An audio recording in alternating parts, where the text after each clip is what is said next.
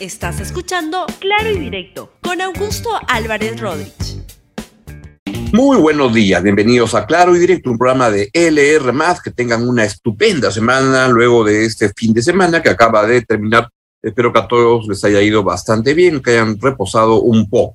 Empezamos la semana con un programa que se llama Las Desconfianzas en el Gabinete Torres. Y lo que quiero plantearles es que, contra lo que se puede pensar, Torres no la tiene tan fácil, aunque si uno mira el comportamiento del Congreso, al final hacen mucho ruido, pero hay pocas nueces porque siempre acaban dando la confianza.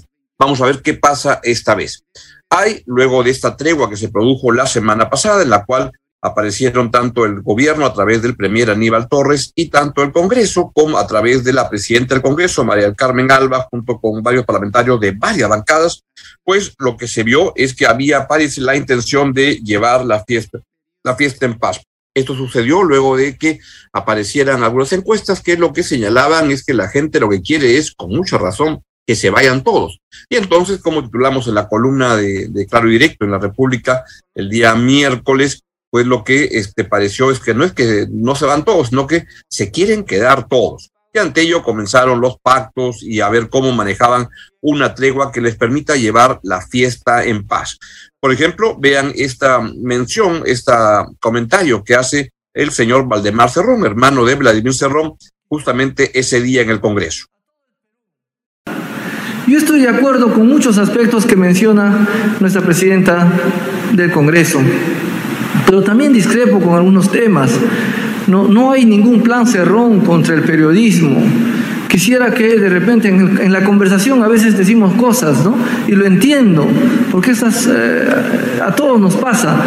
Pero una vez que sale la información a nivel nacional, ya pues se teje que efectivamente podría darse. Sin embargo, manifiesto enfáticamente que no existe ningún plan en contra de la prensa.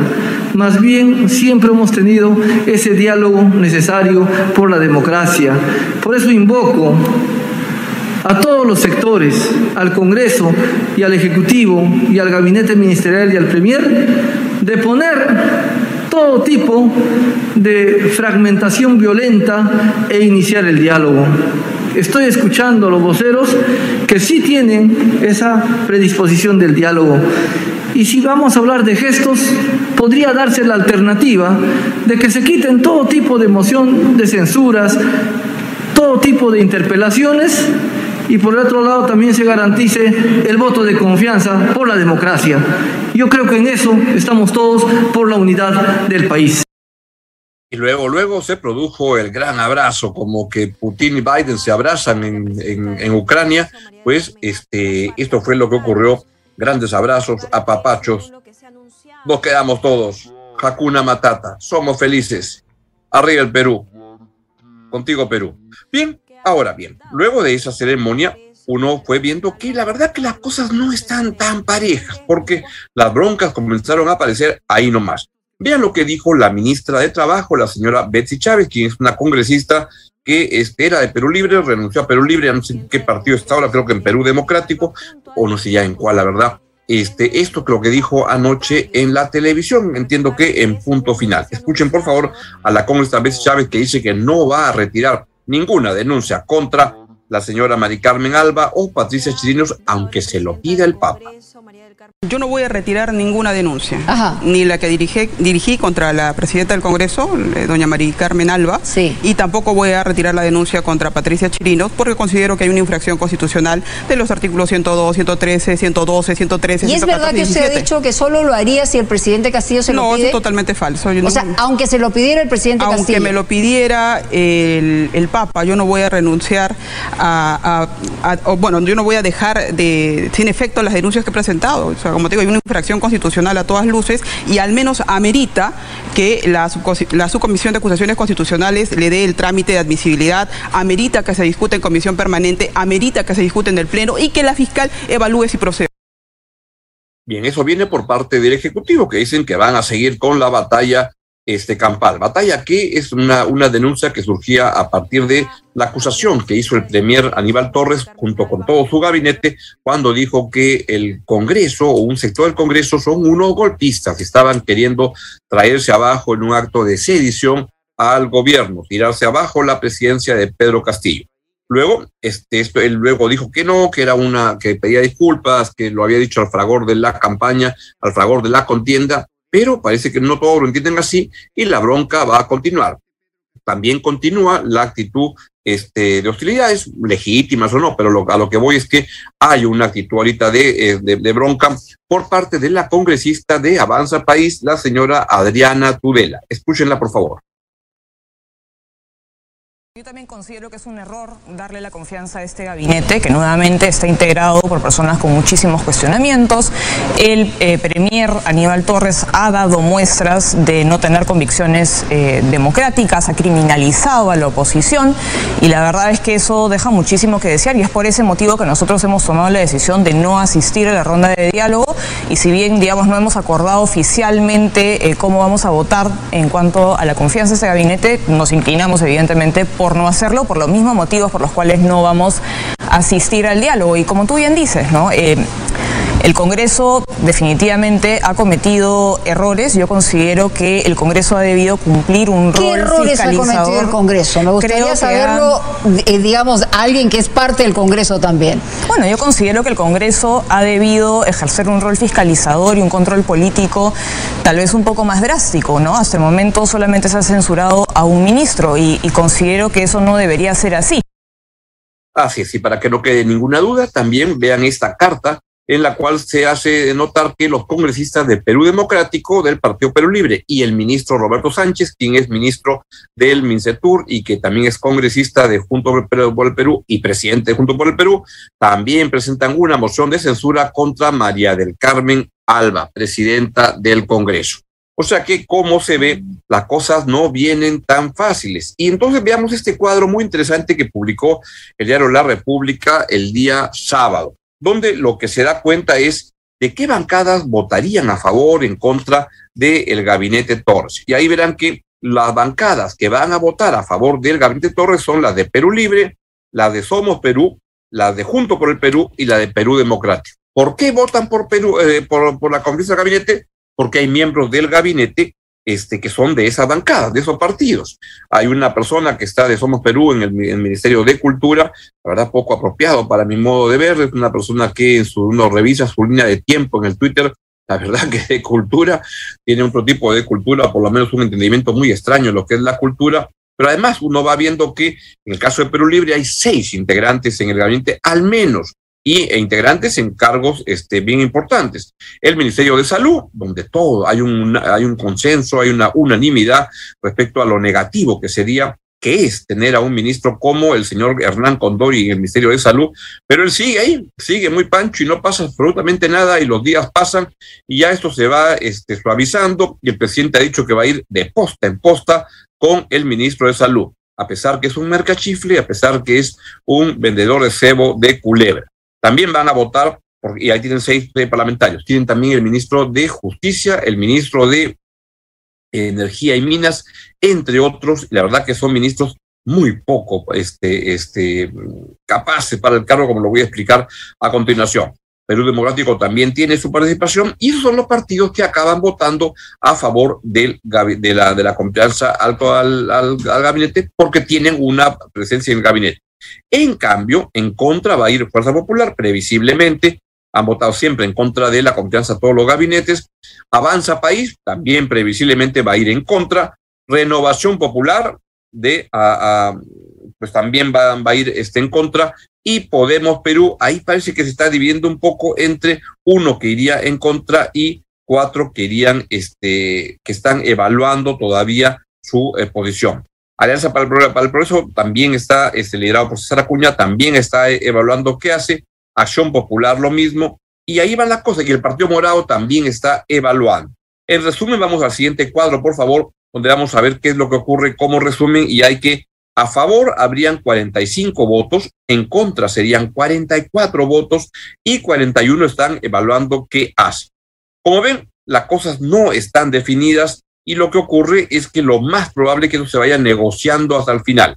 Y así si vemos cuál ha sido el comportamiento de todos los congresos, desde este Congreso hasta ahora, es que al final hacen mucho ruido, pero votan a favor de la confianza. En gran parte porque no tienen claro de algo que sí debe estar claro, que si es que votan por negarle la confianza, el presidente Castillo va sumando primero a gabinete censurado y va sumando la posibilidad de presentar otro gabinete, y con dos gabinetes censurados queda habilitado para disolver el Congreso de la República. ¿Qué es lo que quiere y para lo cual están moviendo por todas partes? Ya se escuchan este fin de semana, en la de la semana pasada hemos visto cómo han venido desde varias zonas, Huancavelica, etcétera, con posiciones de cierren el Congreso. Yo las he visto en Cajamarca hace ya 3, 4 meses. Es un planteamiento que tiene Vladimir Cerrón, quien es hoy en día el que corta el jamón en el gobierno de Pedro Castillo, es el que decide absolutamente todo, y Pedro Castillo le hace caso en todo lo que diga el señor Cerrón. Pues así van las cosas, hay una vocación de cerrar el Congreso, pero el Congreso sabe que si es que censura un gabinete, se pone en riesgo y no quiere que eso ocurra. Y es lo que ha ocurrido en las anteriores votaciones, en las investiduras, como le llaman, de los nuevos gabinetes, en el de Guido Bellido, en el de Mirta Vázquez, y el Héctor Valer, pues no hubo posibilidades de votar porque, porque se cayó antes de llegar a eso. No me hubiera extrañado que incluso por ese gabinete tan impresentable como el de Valer, el Congreso hubiera votado a favor de darle la confianza. Pero estamos aquí ahora, y lo que están habiendo son algunas voces desde algunas bancadas pidiendo que se vayan algunos ministros como condición para darles la confianza al gabinete. Y creo que son posiciones que son comprensibles. Vean, por ejemplo, al ministro de Transporte y Comunicaciones, el señor Juan Silva. La verdad que es un ministro que se ha dedicado a entregarle prebendas a los transportistas piratas, que son unos asesinos en las pistas.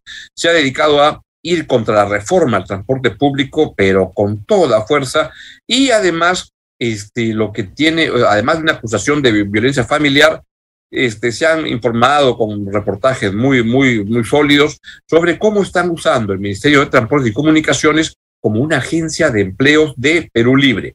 Regalan puestos por todo lado, y además esto no solo es que está muy mal, es un acto de corrupción, sino que es avalado por el premier Aníbal Torres, que cuando renunció la viceministra de Transportes por este motivo, dijo, ¿y por qué no dijo antes? ¿Y por qué no renunció antes? Lo mismo pasa en justicia, pasa en todos lados. Tiene razón el ministro Aníbal Torres. El gobierno está usando.